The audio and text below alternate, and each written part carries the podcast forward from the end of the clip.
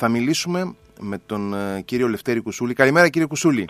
Καλημέρα κύριε Χαλαμπίδη. Ευχαριστώ πάρα πολύ για την πρόσκληση. Καλημέρα στο Ηράκλειο και στην Κρήτη. Εμείς σας ευχαριστούμε που είστε μαζί μας. Ε, φίλες και φίλοι, ο κύριος Κουσούλης είναι ε, πολιτικός επιστήμονας και αναλυτής. Κατά την άποψή μου είστε ένας ε, ε, άνθρωπος που αξίζει πραγματικά να, να ακούει κανείς όταν πρόκειται για ανάλυση των πολιτικών φαινομένων. Ε, και φυσικά είστε και συγγραφέας. Ε, σας ευχαριστώ. Ναι, γράφω, γράφω αρκετά, γράφω αρκετά. Συγγραφέας τέλος Και σας διαβάζουμε και στο βήμα. Σας διαβάζουμε και στο βήμα τακτικά. Ναι, και γράφω κάθε Κυριακή στο βήμα. Ναι. Ε, κύριε Κουσούλη, μιας και το επίκαιρο δεν είναι κάτι που συμπαθώ ιδιαίτερα και ξέρω ότι και εσείς δεν το συμπαθείτε. Να, να θυμίσω ότι έχετε γράψει και το μανιφέστο κατά του επίκαιρου. Ναι, έχω γράψει ένα μικρό βιβλιαράκι κατά του επίκαιρου. Είναι ένα κειμενάκι το οποίο είναι ένα πάρα πολύ σύντομο κείμενο, το οποίο στρέφεται ουσιαστικά κατά της δημοσιογραφίας, όχι με την γενική αλλά με την ειδική ότι η δημοσιογραφία εγκλωβίζεται στο επίκαιρο, αγαπάει δηλαδή το 24ωρο θα λέγαμε και αγνοεί ότι η ζωή εκτιλήσεται πέραν του 24ωρου. Πολύ σωστά. Ε, γι' αυτό λοιπόν θα ήθελα να, να ξεκινήσουμε λίγο ε, από τη δράση της πανδημίας πάνω στις πολιτικές σχέσεις, δηλαδή να ξεκινήσουμε από, από αυτό το οποίο μας ταλανίζει αυτή την περίοδο και να πάμε έτσι σε, σε ευρύτερα θέματα.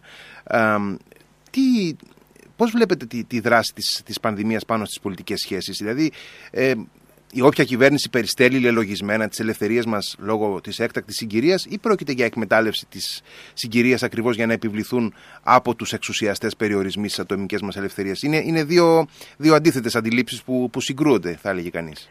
Ναι, το καταλαβαίνω και είναι μια συζήτηση που έχει βάση, έχει μια λογική βάση, αλλά πέρα και πάνω από τη λογική βάση, ε, οι άνθρωποι πρέπει να είναι υγιείς και ζωντανοί. Ε, γιατί η συζήτησή μας κάθε φορά για την ελευθερία, τα δικαιώματα, ε, την πρόπτικη, την ευημερία, την ανάπτυξη, την εξέλιξη, την ατομική και τη συλλογική προϋποθέτει κάτι το οποίο παραγνωρίζουμε ότι πρέπει να υπάρχουν ζωντανοί άνθρωποι. Τίποτα δεν αναφέρεται στους νεκρούς, όπως καμιά φορά λέω οι νεκροί δεν έχουν δικαιώματα. Ε, επειδή λοιπόν βρισκόμαστε μπροστά όχι για πρώτη φορά στην ανθρώπινη ιστορία σε μια απειλή μαζικού τύπου κατά της υγείας των ανθρώπων, νομίζω ότι ήταν αναμενόμενο και επιβαλόμενο εξάλλου ε, να υπάρξουν τα μέτρα εκείνα τα οποία θα προστατεύσουν κατά το δυνατόν την υγεία των ανθρώπων. Και με την έννοια αυτή δεν θα έβλεπα εις ό,τι αφορά ως προς τον δυτικό κόσμο, γι' αυτόν μιλάω κυρίως, ότι τα μέτρα τα οποία λαμβάνονται συνδέονται με μια πρόθεση περιστολής δικαιωμάτων και ελευθεριών είναι μια ανάγκη που κατά τη γνώμη μου είναι περαστική, στιγμιαία θα λέγαμε και θα επανέλθουμε στους κανονικούς ρυθμούς. οπότε, πού, πού εδράζεται πιστεύετε όλη αυτή η φοβία ή ο φόβος; Να σας πω, καταρχήν υπάρχει ένας φόβος ε, για την ίδια την απειλή. Ε, οι άνθρωποι, πάντα οι άνθρωποι φοβούνται, ο άνθρωπος συνοδεύεται από το φόβο ο φόβος είναι κάτι καλό αρχικά, αρκεί να μην μας κερδίζει, δηλαδή να μην μας καταστέλει, να μην μας εξουθενώνει. Ο φόβος είναι κάτι σαν τον πόνο σχεδόν που ε, ε, μας στρέφει την προσοχή για να προστατευτούμε. Μας συνεγείρει. Μας συνεγείρει, ναι, μας κινητοποιεί, μας βάζει σε εγρήγορση. Ε, αυτό λοιπόν το οποίο συμβαίνει σήμερα είναι κατά τη γνώμη μου αυτή η παρατήρηση που κάνατε έχει μέσα της μία υπερβολή. Ε, επειδή στην πραγματικότητα δεν υπάρχουν αφορμές σημαντικές για να επικριθεί το λεγόμενο σύστημα, το πολιτικό σύστημα έτσι όπως συνηθίζεται κατ' εφημισμό να το λέμε ε, και επειδή δεν υπάρχουν ε, ζώνες, ε, θέματα που να αποτελέσουν αφετηρία επίθεσης κατά αυτού του τρόπου λειτουργίας, της πολιτικής λειτουργίας εννοώ που έχουμε σήμερα, η πανδημία φαίνεται να είναι μία αφορμή δεν συμμερίζομαι καθόλου αυτή την άποψη ότι υπάρχει ένα σχέδιο περιστολής των ελευθεριών και καταστολής των δικαιωμάτων.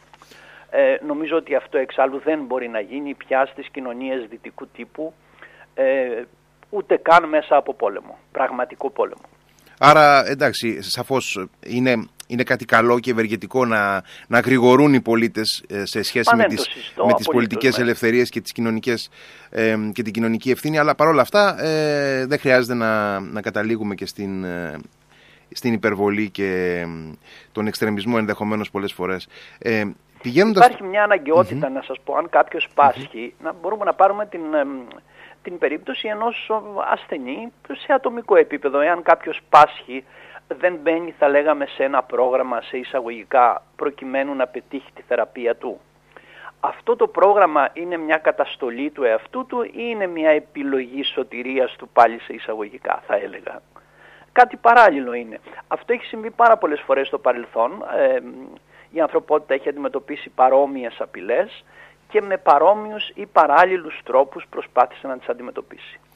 Πηγαίνοντας τώρα από το άμεσα επίκαιρο σε κάτι πιο διαχρονικό, έχω την εντύπωση ότι οι συνθήκες υψηλής πιέσεως της πανδημίας μας βγάζουν ξανά στην επιφάνεια στοιχεία του συλλογικού μας χαρακτήρα, τα οποία είδαμε ανάγλυφα την περασμένη δεκαετία, στο αποκορύφωμα της κρίσης. Έχουμε, πιστεύετε, ροπή στον ανορθολογισμό και τον λαϊκισμό; Θα έλεγα ότι δεν έχουμε μόνο ροπή, αλλά ότι η ελληνική κοινωνία, έτσι όπως συχνά το λέω και πολλοί με επικρίνουν, είναι μια καθυστερημένη κοινωνία με την έννοια ότι αρνείται, δηλαδή έχει μια υστέρηση, ε, έρχεται μετά από τα γεγονότα, αρνείται δηλαδή να αποδεχθεί την εξέλιξη του υπαρκτού κόσμου, την ύπαρξη του υπαρκτού κόσμου, την εξέλιξη και την κίνησή του.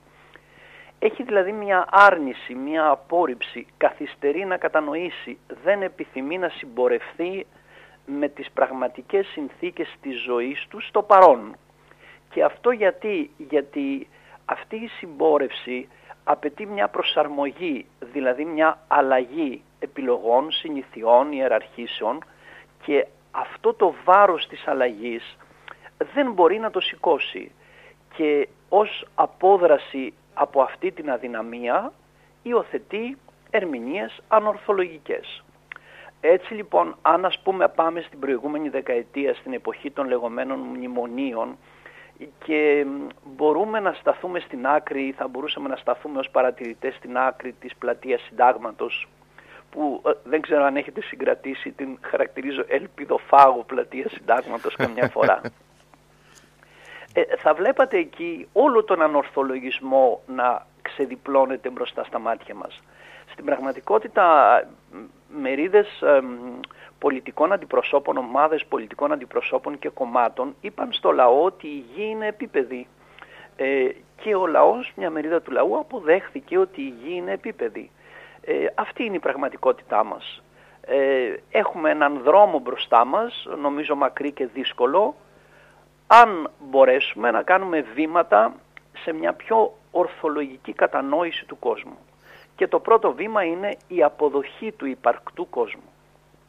Ε, πού πιστεύετε ότι, ότι βρίσκεται η, η ρίζα αυτής της αποστροφής στην, στην αποδοχή της αλλαγής ή έστω όχι της αλλαγής αλλά εν πάση περιπτώσει της, ε, της άμεσης αντίληψης της πραγματικότητας; Αυτό τώρα έχει βαθιές ρίζες. Έχει και ένα ενδιαφέρον. Έχει και, είμαστε σε ένα έτος έτσι ενδοσκόπησης ίσως και ανασκόπησης των, των τελευταίων αιώνων της ελληνικής ιστορίας. Ναι, οπότε θα έχει και ένα ενδιαφέρον. να έχουμε μια πολύ ζωντανή συζήτηση για τα 200 χρόνια, αλλά επειδή ακόμη και το, το φως αυτής της συζήτησης έχει χαμηλώσει ε, κάτω από τη σκιά της πανδημίας. Έχω τη γνώμη ότι ο τρόπος με τον οποίο λειτουργήσε ας πούμε το ελληνικό κράτος αυτό το οποίο συγκροτήθηκε ε, μετά την ελληνική επανάσταση έχει χαρακτηριστικά όπως συχνά σημειώνω κρατικής δουλοκτησίας. Δηλαδή δεν εργάστηκε ώστε στο μέτωπο της ελευθερίας, της κατανόησης των δικαιωμάτων, της αυτοσυνειδησίας, της αυτογνωσίας, ε, δεν εργάστηκε καθόλου πάνω σε αυτό και με την έννοια της ε, παιδείας, της μόρφωσης, της αντίληψης του κόσμου, ε, υστερήσαμε σε αυτό και τελικά ο μέσος Έλληνας έχει μια απόσταση από την υποχρέωση και την ευθύνη να κατανοεί τις συνθήκες της ζωής του, μια ευθύνη που αναφέρεται πρώτα στον εαυτό του, στο άτομό του και ακολούθως στους άλλους. Δηλαδή στην κοινωνία εντός της οποίας υπάρχει και της οποίας είναι μέλος. Ε, και εκεί χάθηκε κατά τη γνώμη μου το παιχνίδι. Ε, μετά το 1974 ιδιαίτερα για να σταθούμε στην τελευταία δημοκρατική τομή έχουν περάσει πάρα πολλά χρόνια πια, έτσι αρκετές δεκαετίες. Ναι, βέβαια ε, συγκροτήθηκε μια συνείδηση και έχουν μεγάλη ευθύνη γι' αυτό, αυτό που ονομάζουμε αυτές που ονομάζουμε πολιτικές ηγεσίες. Ε, άρνησης της πραγματικότητας, ε, υπήρξε δηλαδή μια παιδαγωγική άρνηση της πραγματικότητας. Δεν επεξηγήθηκαν ποτέ οι πραγματικές συνθήκες της ζωής μας ε, και ως εκ τούτου υπήρξε μια πλάνη ως προς αυτές. Ξέρετε αυτό το οποίο δεν πρέπει ποτέ να ξεχνάμε είναι ότι μια κοινωνία ε, στο βαθμό που ομάδες λειτουργούν οδηγητικά, εν προκειμένου θα μπορούσαμε να πούμε όχι μόνο τα κόμματα αλλά κυρίως τα κόμματα, στο βαθμό που δεν ανταποκρίνονται σε αυτό και είναι μηχανισμοί εξουσίας και κατεξουσίασης των ανθρώπων, τότε η κοινωνία δεν μπορεί παρά να μπει σε μια αδράνεια και σε μια στασιμότητα και κυρίως η στασιμότητα αυτή βασίζεται στην άρνηση των πραγματικών συνθήκων της ζωής της. Εκεί προκύπτει μια παρακμή βαθιά, προκύπτει μια παράλυση, μια αδυναμία κίνησης και φτάνει κάποια στιγμή η κοινωνία σε ένα μαρασμό. Και επειδή οι κοινωνίες δεν αφανίζονται, δεν πεθαίνουν, δεν πέφτουν τα κτίρια, υπάρχει η χώρα, συνεχίζει να υπάρχει, αλλά υπάρχει σε μια συνθήκη, ε, θα έλεγα έτσι, μικρού θανάτου. Έτσι φτάσαμε σε αυτά. Αυτό που συνέβη μετά το 1974 για τη χώρα, ενώ έγινε η δημοκρατική μεταβολή και θα μπορούσε η χώρα να, να ζωογονηθεί πραγματικά, σε όλα τα μέτωπα προοδευτικά πήγε πίσω. Θα, ε, θα κάνουμε, ας πούμε αυτή την εποχή, συγγνώμη, ναι, ναι, συζητάμε ναι, για το πώς πρέπει να υπάρχει μια ασφάλεια διακίνησης των, των ιδεών στο πανεπιστήμιο. Ε, ψηφίστηκε κάτι σχετικό στη Βουλή για, το, για την ασφάλεια στο χώρο του Πανεπιστημίου. Ναι, ναι. Ε, είναι ένα ζήτημα το οποίο καταγράφει την καθυστέρησή μας. Ε, δηλαδή δεν μπορεί κανείς σήμερα ελεύθερα, ας πούμε επιτρέψτε μου χωρίς παρεξήγηση, αν ήθελα εγώ να πάω να κάνω μια ομιλία στο Πανεπιστήμιο, ε, αυτό δεν θα μπορούσε να γίνει. Ε, ενώ στον κατεξοχήν χώρο διακίνησης και ελευθερίας των ιδεών θα έπρεπε να έχω κάθε ελευθερία να το κάνω. Παράδειγμα, να συγκαλέσω εγώ, να προσκαλέσω εγώ 20 ανθρώπους να συζητήσουμε. Ε, όπως κάναμε σεμινάρια, στο παρελθόν, ξέρετε, έχω κάνει διάφορα σεμινάρια για διάφορα ζητήματα, αυτά τα κάναμε σε αίθουσες ξενοδοχείων. Δεν μπορούσαμε να πάμε σε μια πανεπιστημιακή αίθουσα. Αυτό δεν νοείται. Είναι μια μορφή καθυστέρησης.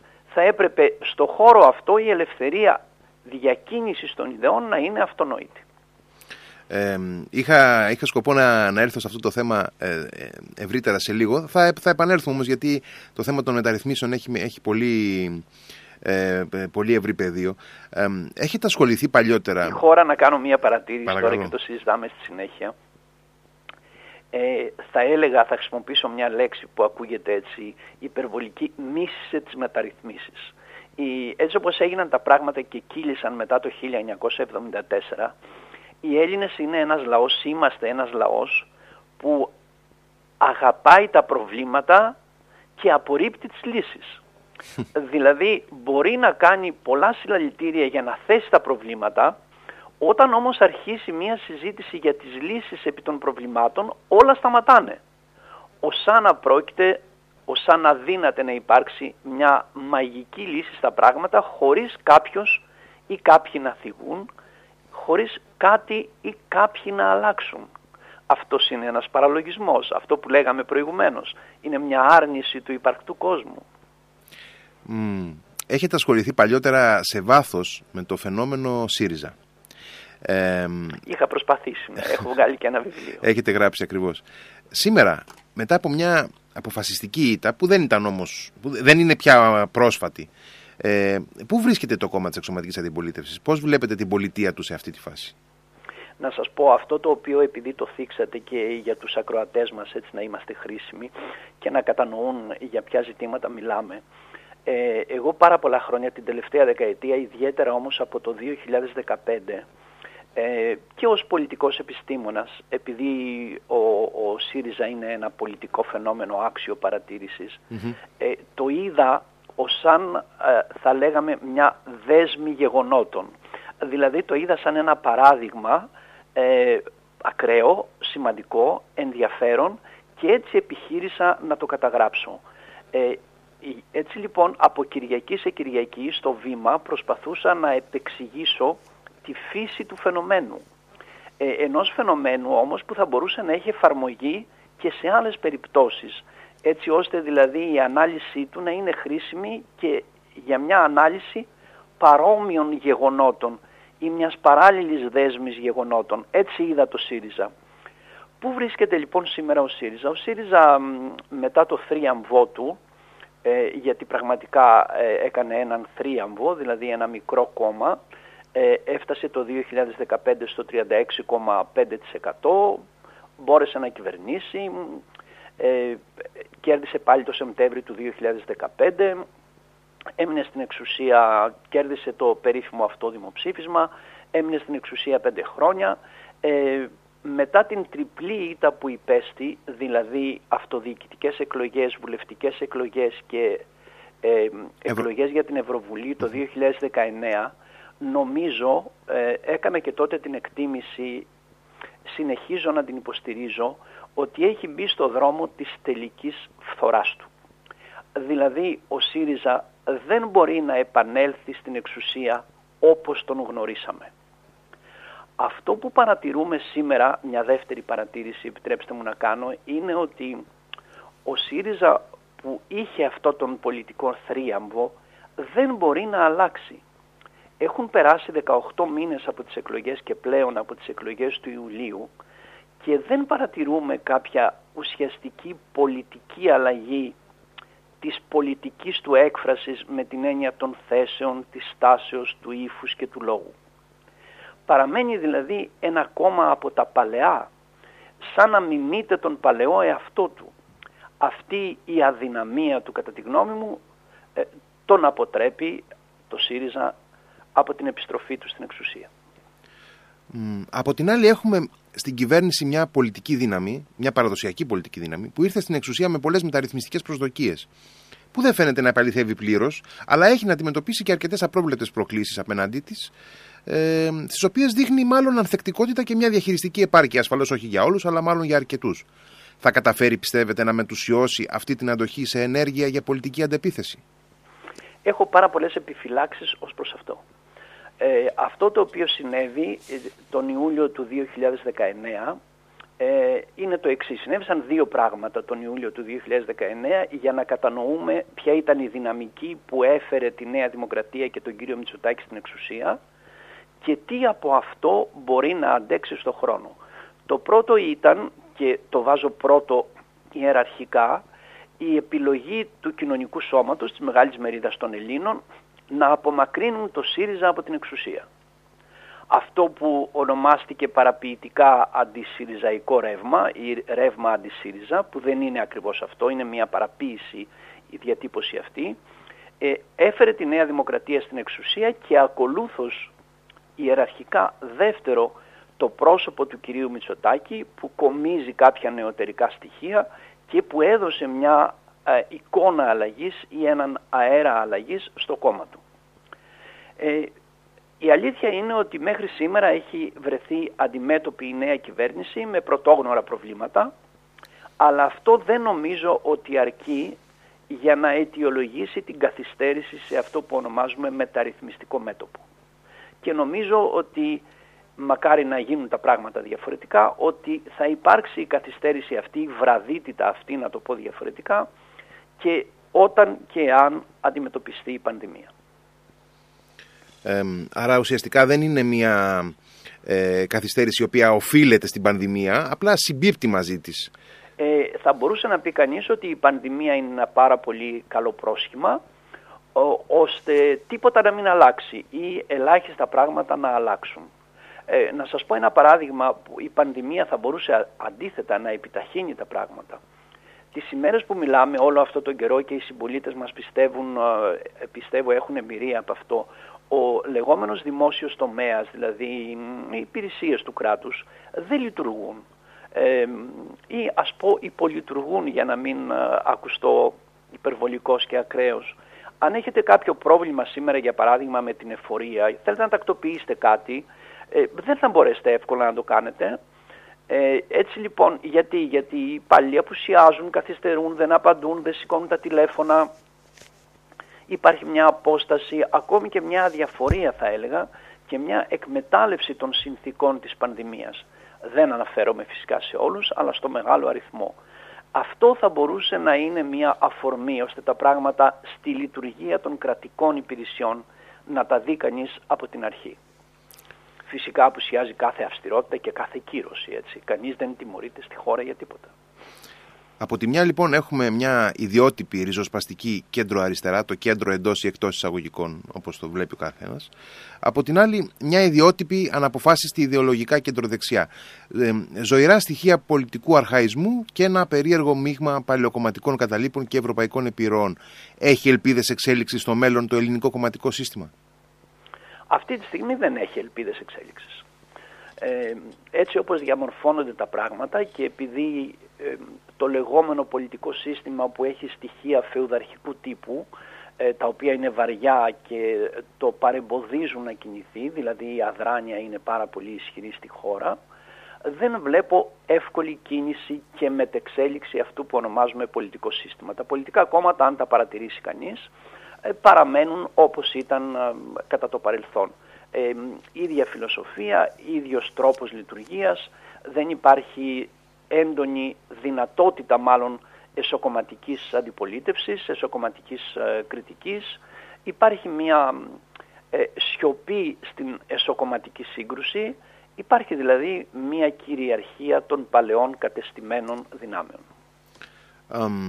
οπότε, από τη μία έχουμε αυτή την ε, την, την έλλειψη δυναμικής από την πλευρά των, των πολιτικών δυνάμεων, των κομματικών σχηματισμών που είναι, το, είναι βασικό, οργανικό κομμάτι του, της δημοκρατικής διαδικασίας. Δεν μπορεί να νοηθεί κάτι άλλο χωρίς κόμματα. Ακριβώς. Ναι. Από την άλλη βλέπουμε ότι υπάρχει και μία ε, απροθυμία, μία, ε, ε, ένα πλέγμα κοινωνικών αντιδράσεων, ε, διάσπαρτες νησίδες ε, μικροσυφερόντων οι οποίες είτε κατά μόνας είτε συνασπιζόμενες αποτελούν τροχοπέδι σε οποιαδήποτε προσπάθεια, ακόμα και σε αυτές τις λειψές προσπάθειες μεταρρυθμίσεων που, που κατά καιρούς αναλαμβάνονται. Μέσα σε όλο αυτό το πλαίσιο που όλοι μας βλέπουμε λίγο πολύ και ακόμα και αυτοί που δεν θέλουν να το, να το παραδεχτούν το, το αντιλαμβάνονται. Ε, τι, τι, ε, τι προοπτική υπάρχει για την Ελλάδα, δηλαδή πρέπει να καταλάβουμε όλοι μας ότι φαντάζομαι μες στον 21ο αιώνα σε ένα ανταγωνιστικό περιβάλλον δεν, δεν μπορούμε να προχωρήσουμε ακριβώς όπως ήμασταν το 1980 ή το 1990. Εσείς βλέπετε από κάπου να προκύπτει η, η, η δυναμική εξόδου από, αυτή τη, από αυτό το φαύλο κύκλο ή θα, ή θα, θα κυνηγάμε σαν σκύλο στην ουρά του ενώ ο, ο υπόλοιπος κόσμος τρέχει; Σήμερα δεν μπορούμε να το δούμε αυτό ή τέλος πάντων δεν υπάρχει κάτι ορατό το οποίο θα μας οδηγούσε σε μια ε, θετική αποτύπωση. Ε, νομίζω ότι την εποχή που μιλάμε, τις ημέρες που διανύουμε, κυριαρχεί η επιλογή της στασιμότητας, δηλαδή η διατήρηση, η συντήρηση των πραγμάτων και νομίζω ότι έτσι θα πορευθούμε με βραδείς ρυθμούς, με την αδράνεια να κερδίζει, και με την κίνηση η οποία πάντα υπάρχει στις κοινωνίες, δεν μπορεί ποτέ κανείς να διαγράψει την κίνηση μέσα σε μια κοινωνία. Άλλοτε αυτή είναι περισσότερο ορατή, άλλοτε είναι λιγότερο ορατή, άλλοτε έχει μεγαλύτερη δυναμική, άλλοτε μικρότερη δυναμική, αλλά αυτή η δυναμική που υπάρχει σήμερα στην ελληνική κοινωνία, που συνδέεται με άτομα, νησίδες, ομάδες ε, Ελλήνων, δεν νομίζω ότι μπορεί να χρωματίσει τελικά την πορεία των πραγμάτων θα αποτελεί μια λεπτομέρεια ή να το διατυπώσω διαφορετικά θα βρίσκεται στο περιθώριο της μεγάλης κατάστασής μας. Α, κύριε Κουσούλη, συνήθως έχουμε στο μυαλό μας την πολιτική βία ε, με την πιο ομή αιματηρή της μορφή ε, που παρενθετικά και αυτή εκφράζεται, ε, που, που εκφράζεται με δολοφονίες ε, αλλά ακόμα και αυτή έχει συναντάσει στην Ελλάδα δίκτυα πολιτικής υπεράσπισης. Παράλληλα βλέπουμε όμως και διάφορες κλίμακες πολιτικής βιαιότητας γύρω μας από πολλές πλευρές. Βλέπουμε συμπεριφορές και ακούμε καταγγελίες για βίαιες μειοψηφικές ομάδες, οργανωμένα κατεστημένα συμφέροντα, τα περιγράψαμε εν μέρη κιόλας ε, ε, διαφόρων μορφών, πολιτικό αυταρχισμό και φατριασμό που αποκλείει τις ελεύθερες ανεξάρτητες φωνές. Έχουμε υποστεί ως κοινωνία μυθριδατισμό στην πολιτική βία, κύριε Κουσούλη; Ε, να σας πω, πρέπει να απαντήσουμε καταφατικά σε αυτό. Ε, η ελληνική κοινωνία διαφορεί για τα ζητήματα αυτά γιατί έχει σχέση με τη συνολική της διαπαιδαγώγηση, κάτι το οποίο σημειώσαμε προηγουμένως, έχει σχέση δηλαδή με το πώς λειτουργήσε η πολιτική στη χώρα. η πολιτική στη χώρα μετά το 1974 έγινε περισσότερο όργανο εξουσίας και ελέγχου επί των ανθρώπων και όχι μια λειτουργία διάνοιξης οδών για μια επόμενη φάση και επεξεργασίας λύσεων για τη βελτίωση της ζωής των ανθρώπων. Τι είναι η πολιτική, μια ζωντανή πολιτική; Η πολιτική από τα πρώτα της βήματα, ε, το έχω εξηγήσει, επιχειρώ να το εξηγήσω αυτό από τότε που ήμουν φοιτητής, επιμένω σε αυτό και προσπαθώ να το επεξεργαστώ. Η πολιτική είναι ο θεσμικός έλεγχος της βίας. Είναι η καινοτόμα επαναστατική διαδικασία που, που επινόησε ο άνθρωπος για να μπορεί να καταστήσει νοητή τη συνύπαρξη του ενός με τον άλλον. Έτσι οδηγείται σε κανόνες και έτσι περιορίζεται η βία. Δηλαδή ο ένας να σκοτώνει τον άλλον. Έχω αναφερθεί κάποιες φορές στη μέθοδο Κάιν, ότι δηλαδή αρχικά ακόμη και ένας αδερφός σκοτώνει έναν αδερφό για να μας πει τελικά ε, η ιστορία ότι η συνύπαρξη είναι τόσο δύσκολη που ούτε οι αδερφοί δεν μπορούν να συνυπάρξουν. Ποιος επιλύει αυτό το ζήτημα; Το επιλύει η πολιτική λειτουργία, η οποία τι επιχειρεί να κάνει, να περιορίσει τη βία. Και πώς το επιχειρεί, μέσα από θεσμικούς κανόνες, μέσα από επιλογές. Και στο βαθμό που αυτό δεν συμβαίνει, δηλαδή δεν υπάρχει μια μάχη πάνω σε αυτό το μέτωπο, η βία φυσικά θα κερδίσει. Αυτό κατά τη γνώμη μου συνέβη στη χώρα, δηλαδή η πλευρά αυτής της πολιτικής δεν υποστηρίχθηκε, δεν υπήρξε αυστηρότητα πάνω σε αυτό, γιατί χωρίς αυστηρότητα και κυρώσεις δεν μπορεί να υπάρξει συλλογικός βίος ο οποίος να έχει στη διάθεσή του μια επόμενη καλύτερη μέρα. Όταν εμφανίζεται η βία, το σκοτάδι καλύπτει τους πάντες και τα πάντα. Και υπάρχει δυνατότητα να απεμπλακούμε από αυτές τις αντιλήψεις; Ναι, υπάρχει αν τα κόμματα ε, ανταποκριθούν καταρχήν στο ρόλο τους. Τα κόμματα δεν είναι αυτό που λένε τα εγχειρίδια πολιτικής επιστήμης μια ομάδα ανθρώπων με σκοπό την κατάληψη και τη διατήρηση της εξουσίας. Αυτός είναι ένας αστείος ορισμός. Ε, τα κόμματα είναι επεξεργαστές νοήματος. Είναι δηλαδή μια ομάδα ανθρώπων που αυτό που τους ενδιαφέρει και τους κινητοποιεί θα έπρεπε να συμβαίνει αυτό και εν μέρει συμβαίνει στην ιστορία. Αυτά ήταν πάρα πολλά κόμματα στην ιστορία. Επεξεργάζονται τις συνθήκες του παρόντος τις επεξηγούν με βάση κάποια επιλογή, διαμορφώνουν μια πορεία και μια κατεύθυνση και πείθουν τους ανθρώπους να πορευθούν με μια συλλογική δυναμική πια προς ένα στόχο. Να αντιμετωπίσουν το παρόν με μια κατεύθυνση που ορίζεται από τους επεξεργαστές του νοήματος που είναι βασικά τα κόμματα, που θα έπρεπε να είναι τα κόμματα και που καλούν τους ανθρώπους να γίνουν κοινωνοί αυτής της επεξεργασίας. Στην Ελλάδα δεν συνέβη αυτό. Αν παρατηρήσετε τα κόμματα θα δείτε ότι είναι εξουσιαστικές ομάδες που πάντα με την ψήφο του λαού και την εμπιστοσύνη του καταλαμβάνουν την εξουσία και κατά κάποιο τρόπο χρησιμοποιούν την εξουσία για την αυτοσυντήρησή τους.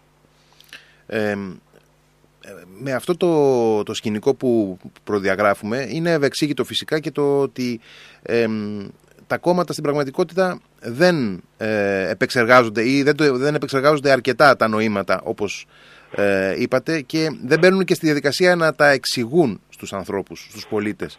Ε, αλλά εδώ γεννιέται το ερώτημα. Εάν τα κόμματα δεν είναι πρόθυμα από μόνα τους να μπουν σε αυτή τη διαδικασία.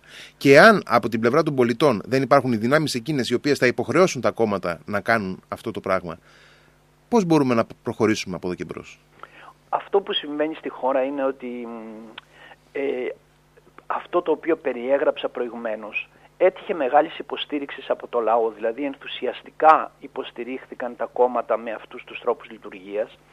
Γι' αυτό και το έχουμε ξεχάσει τώρα, έπαιρναν ε, πάρα πολύ υψηλά ποσοστά ε, που δεν έπαιρνε κανένα κόμμα στο δυτικό κόσμο, 45, 48%, 43%, γιατί αυτό το οποίο είχε εγκατασταθεί στη χώρα και το οποίο πια έχει φτάσει σε ένα διέξοδο γιατί εξαντλήθηκαν οι πόροι ή τέλος πάντων περιορίστηκαν οι πόροι, έτυχε μεγάλης υποστήριξης.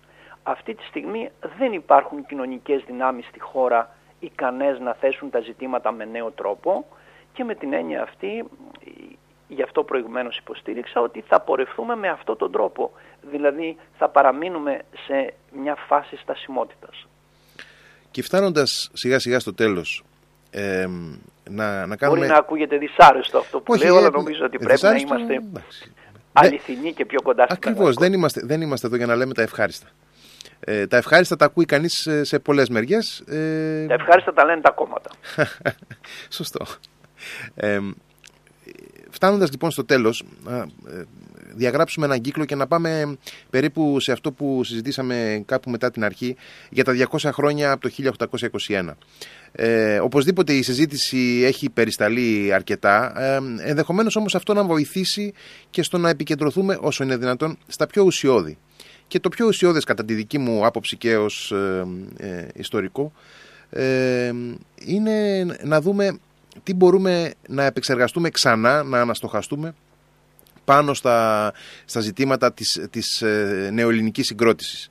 Ε, εσείς πώς το βλέπετε το θέμα αυτό; Να σας πω, το θέμα των 200 χρόνων θα μπορούσε να είναι ακόμη και μέσα στην πανδημία, ε, ε επιμένω σε αυτό, δηλαδή η πανδημία δεν θα μπορούσε να αποτελεί εμπόδιο γι' αυτό, ε, μια αφορμή συζήτησης ε, για τα εξής τρία ζητήματα. Πρώτον, για την αφετηρία, δηλαδή τι συνέβη στην Επανάσταση; Ποιο ήταν το χαρακτηριστικό της Επανάστασης, το πνεύμα, το ήθος και το αίτημα το πολιτικό και ηθικό αυτού του συγκλονιστικού γεγονότος, δηλαδή του επαναστατικού γεγονότος, που ιτήθηκε στα πεδία των μαχών, αλλά τελικά μέσα από τον αγώνα και τη θυσία κέρδισε ένα αποτέλεσμα. Μετά από 9 χρόνια αγώνα υπάρχει ένα ελληνικό κράτος το οποίο αναγνωρίζεται μικρό, καθημαγμένο, αδύναμο, ε, ματωμένο, αλλά αναγνωρίζεται υπάρχει. Τι έγινε εκεί, δηλαδή τι ακριβώς συνέβη, τι συντελέστηκε, γιατί ένας λαός πραγματικά θυσιάζεται για την ελευθερία του; Αυτό έχει μείνει στην άκρη της συζήτησης από τους επίσημους οργανισμούς οι οποίοι έχουν αναλάβει μια ευθύνη να συζητήσουν αυτό το θέμα. Ε, και η επιλογή αυτή δεν είναι τυχαία, είναι μια επιλογή που κατά τη γνώμη μου έχει ως στόχο να διαγράψει το ηθικό και πολιτικό αίτημα του μεγάλου αυτού συγκλονιστικού επαναστατικού γεγονότος. Το δεύτερο που θα μπορούσε να μην μας απασχολήσει πάρα πολύ είναι η διαδρομή, τι έγινε τα 200 χρόνια και το τρίτο το οποίο είναι επίσης μεγάλη σημασίας είναι ποια είναι η κατάστασή μας σήμερα.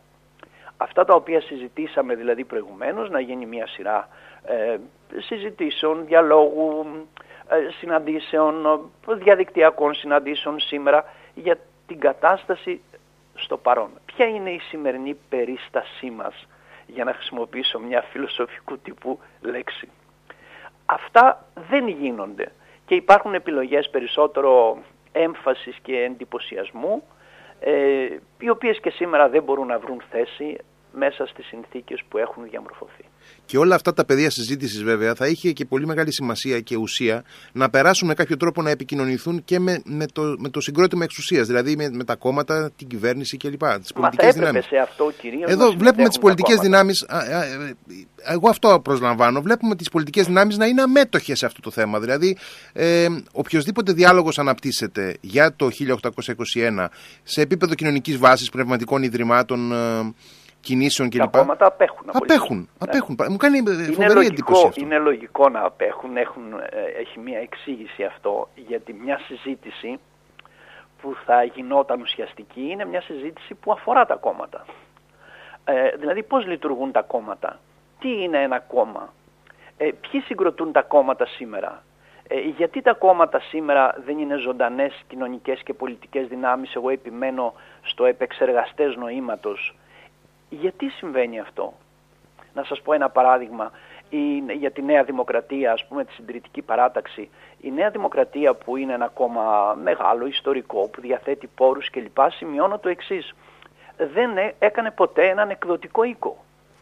Ε, να μεταφράζει παράδειγμα πάρα πολλά βιβλία που κυκλοφορούν σε μικρά αντίτυπα, να κάνει μια βιβλιοθήκη, να είναι διαθέσιμα, να τα ανεβάσει στο διαδίκτυο, ε, προκειμένου να συμπράξει στην κίνηση των ιδεών. Ε, είναι πάρα πολύ χαρακτηριστικές αυτές οι μικρές κινήσεις που δεν έγιναν και άλλες παρόμοιες ή παράλληλες που δεν γίνονται. Γιατί, γιατί θα πρέπει να συζητηθεί ο φεουδαρχικός χαρακτήρας που εγκαταστάθηκε στη διαδρομή, δηλαδή το πώς η εξουσία μέσα από τις πρακτικές άσκησής της επιδίωξε και εν μέρη πέτυχε τον έλεγχο των ανθρώπων. Φίλες και φίλοι, ήταν ο κύριος Λευτέρης Κουσούλης. Ε, είχαμε τη χαρά να τον ακούσουμε σήμερα για τις πολιτικές δυνάμεις και εμάς τους πολίτες πάνω σε μια σκακέρα της πολιτικής και της κοινωνίας. Κύριε Κουσούλη, σας ευχαριστώ πάρα πολύ. Εγώ σας ευχαριστώ για την υπομονή, για τη συζήτηση. Καλημέρα σε όλους. Καλημέρα, καλή Κυριακή εύχομαι. Επίσης.